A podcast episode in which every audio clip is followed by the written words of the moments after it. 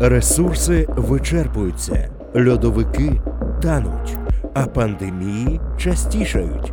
Схоже на матрицю, з якої неможливо вийти, особливо якщо ти не нео у темі сталого розвитку. Без правильних дій нам і справді не адаптуватись до мінливих природних умов. Але який же шлях правильний? Чому за природу потрібно платити? І навіщо взагалі хвилюватись, якщо на мій вік ресурсів досить?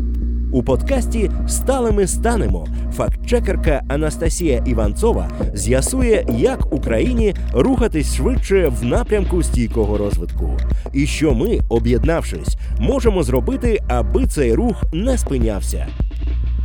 Проєкт реалізується за підтримки Міжнародного фонду відродження та посольства Швеції в Україні. Думки і висновки належать автору цього подкасту і не обов'язково відображають погляди уряду Швеції та Міжнародного фонду відродження.